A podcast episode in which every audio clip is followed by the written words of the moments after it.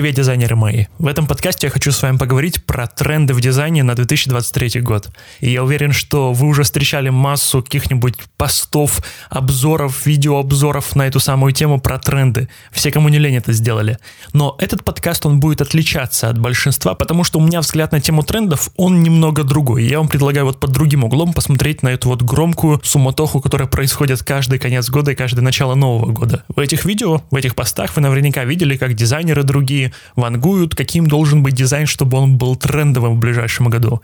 И вот чем больше ты впитываешь такую информацию, чем больше читаешь, смотришь, тем больше кажется, что это реально что-то прям такое супер важное. Что если ты не будешь знать трендов и делать дизайн трендовый, да, именно, то ты как будто что-то упустишь или будешь делать вообще мимо кассы. А если ты на старте, то вообще боюсь представить, насколько порой кажется это супер важным и как будто бы без этого никак, чисто потому, что ты пока еще плохо ориентируешься и во всем этом дизайнерском мире мире, терминах, кому верить, кому не верить, еще плохо ориентируешься. Тогда вообще, наверное, кажется, что без этого вообще не стоит быть дизайнером, пробовать что-то. Ох, вот знаете, проходят же показы моды, когда крупные дома моды показывают свои сумасшедшие наряды, одежду, обувь, все подряд. Порой там это дело доходит до абсурда, до мимасов, до шуток, вы это все видели, но там задаются какие-то определенные тренды, которые знают, ну не то чтобы единицы, но знают и понимают какой-то ограниченный круг людей, те, кто следят за этой сферой.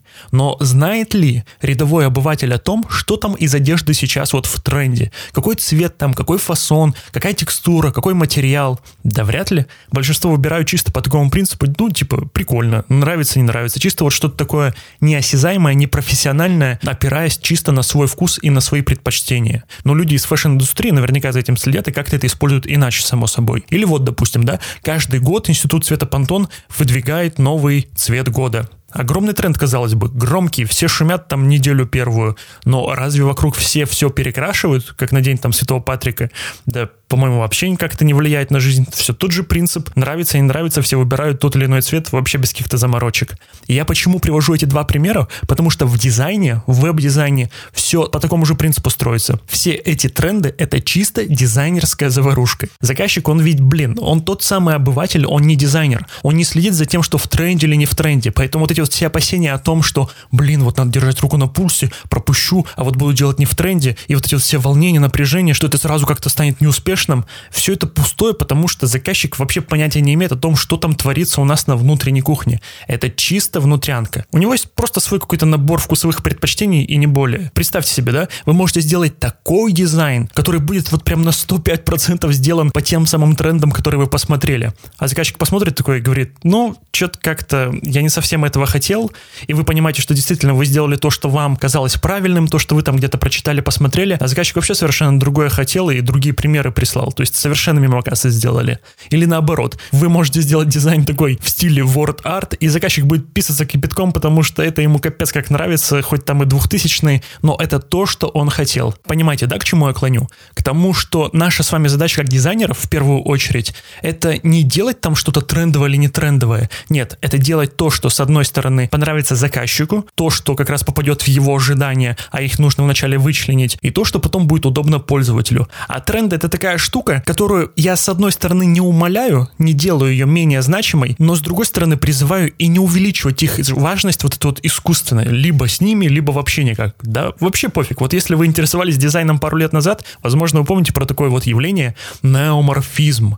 Это те самые белесые макеты, белое на белом, с тенями, с внутренними, с внешними тенями. И все пищали полгода об этом, все делали какие-то концептики, разбирали уроки, как это делать в фигме, плагины даже появились. И где-то тренд трендовый стиль сейчас, где-то трендовый стиль хотя бы на десятки крупных проектов, да, также остался он там на дребле, в тех же уроках, в тех же концептиках, потому что заказчику такой вот бледный Волан-де-Морт, ну, вряд ли он нужен. Это просто вроде бы прикольно, как некое, знаете, там, платье из пластиковых бутылок, но кто его будет носить? На показе, да, покажут, но обычный человек не будет такое себе покупать, скорее всего. Так и здесь. Поэтому я хочу заострить ваше внимание на такой вот штуке. Тренды — это, конечно, хорошо, но грамотный, продуманный дизайн, который учитывает пожелания заказчика и при этом удобен, понятен и нравится пользователю, то есть клиентам заказчика, вот это отлично. Это твердое, это осязаемое, это то, на чем нужно фокусироваться.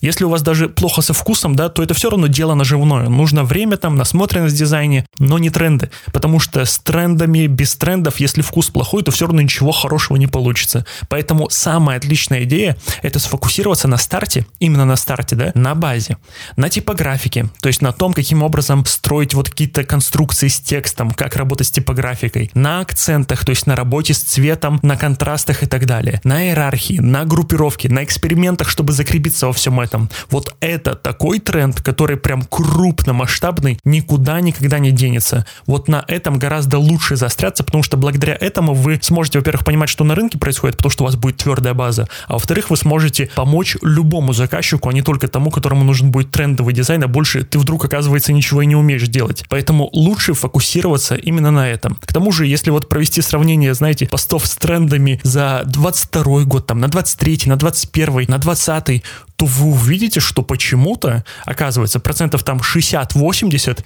переходит из года в год, ничего не меняется. Чисто такой вот мертвый груз всего этого контента. Но это так, на подумать. Но чтобы не разочаровать тех, кто включил этот подкаст в надежде услышать какие-то зацепки, я дам несколько пунктов от себя. То, что я вижу, что набирает обороты и продолжит набирать обороты. Но не просто вот с потолка взято, а то, что я точно понимаю, почему это происходит и почему это будет дальше происходить. Первое — это крупная и активная типографика. Это тот тренд, который уже идет последний год-два, потому что девайсы увеличиваются в размерах, компьютеры, мониторы, смартфоны, все увеличивается в размерах. И большая площадь, она сулит увеличению типографики тоже. Но тут еще плюс все это вкрапляется такими, знаете, мотивами швейцарской типографики, где текст используется порой вместо визуала даже вообще. Отчасти потому, что швейцарка стала более популярнее за последние годы. Поэтому такой тренд есть. Второй тренд, который точно нужно не пропускать и не упускать из виду, это использование нейросетей для генерации графики, фотографий, ну, в общем, визуала, там, иконок, иллюстраций для сайтов.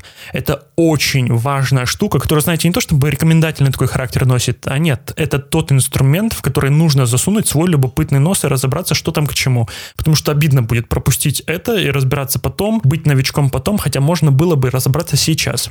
Поэтому имейте в виду.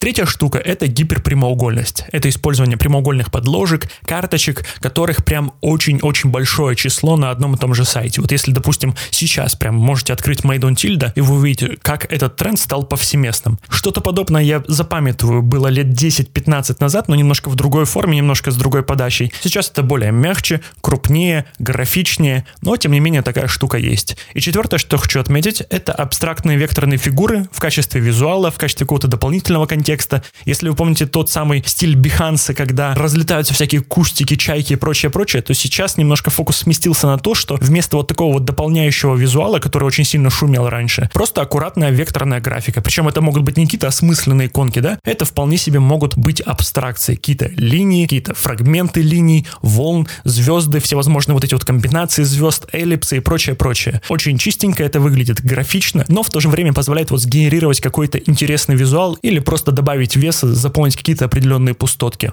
И самый мой любимый, самый главный тренд, который я всегда говорю своим студентам и всегда буду говорить везде и всюду, в любом состоянии, он звучит следующим образом. Фокус на контенте, а не на украшательствах.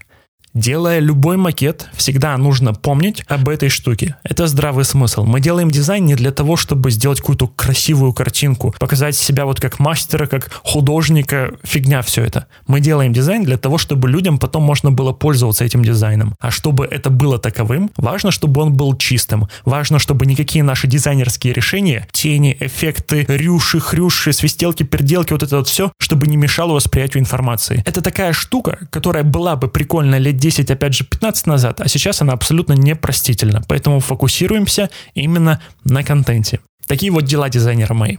Я надеюсь, что этот подкаст немного прольет света на тему вот этих трендов, немножечко даст спокойствие тем, кто волновался, может быть, на тему того, что, блин, не понимаю, что сейчас в тренде, не в тренде, и это создает вот такое вот напряжение. Расслабьтесь. Все не настолько динамично, не настолько все критично. Лучше разобраться, укрепиться в базе, а все остальное оно попутно приложится, потому что лучше всего поработать над тем, чтобы сформировать себе хороший вкус. А для этого нужно разбираться в базе. А потом, когда будете разбираться в этой базе, то с удовольствием ее нарушайте, экспериментируйте, и в этом будет рождаться огромное количество каких-то крутых, каких-то классных решений. Поэтому я очень надеюсь, что данный подкаст, он какие-то вопросы, которые у вас были, закроет, ну или просто позволит вам провести этот небольшой кусочек времени в приятной компании со мной. А если у вас есть какие-то мысли насчет трендов, то я очень сильно буду рад, если вы поделитесь ими в комментах внизу и просто поставите реакцию, которую у вас вызвал этот подкаст. Услышимся, дизайнеры мои. До скорого.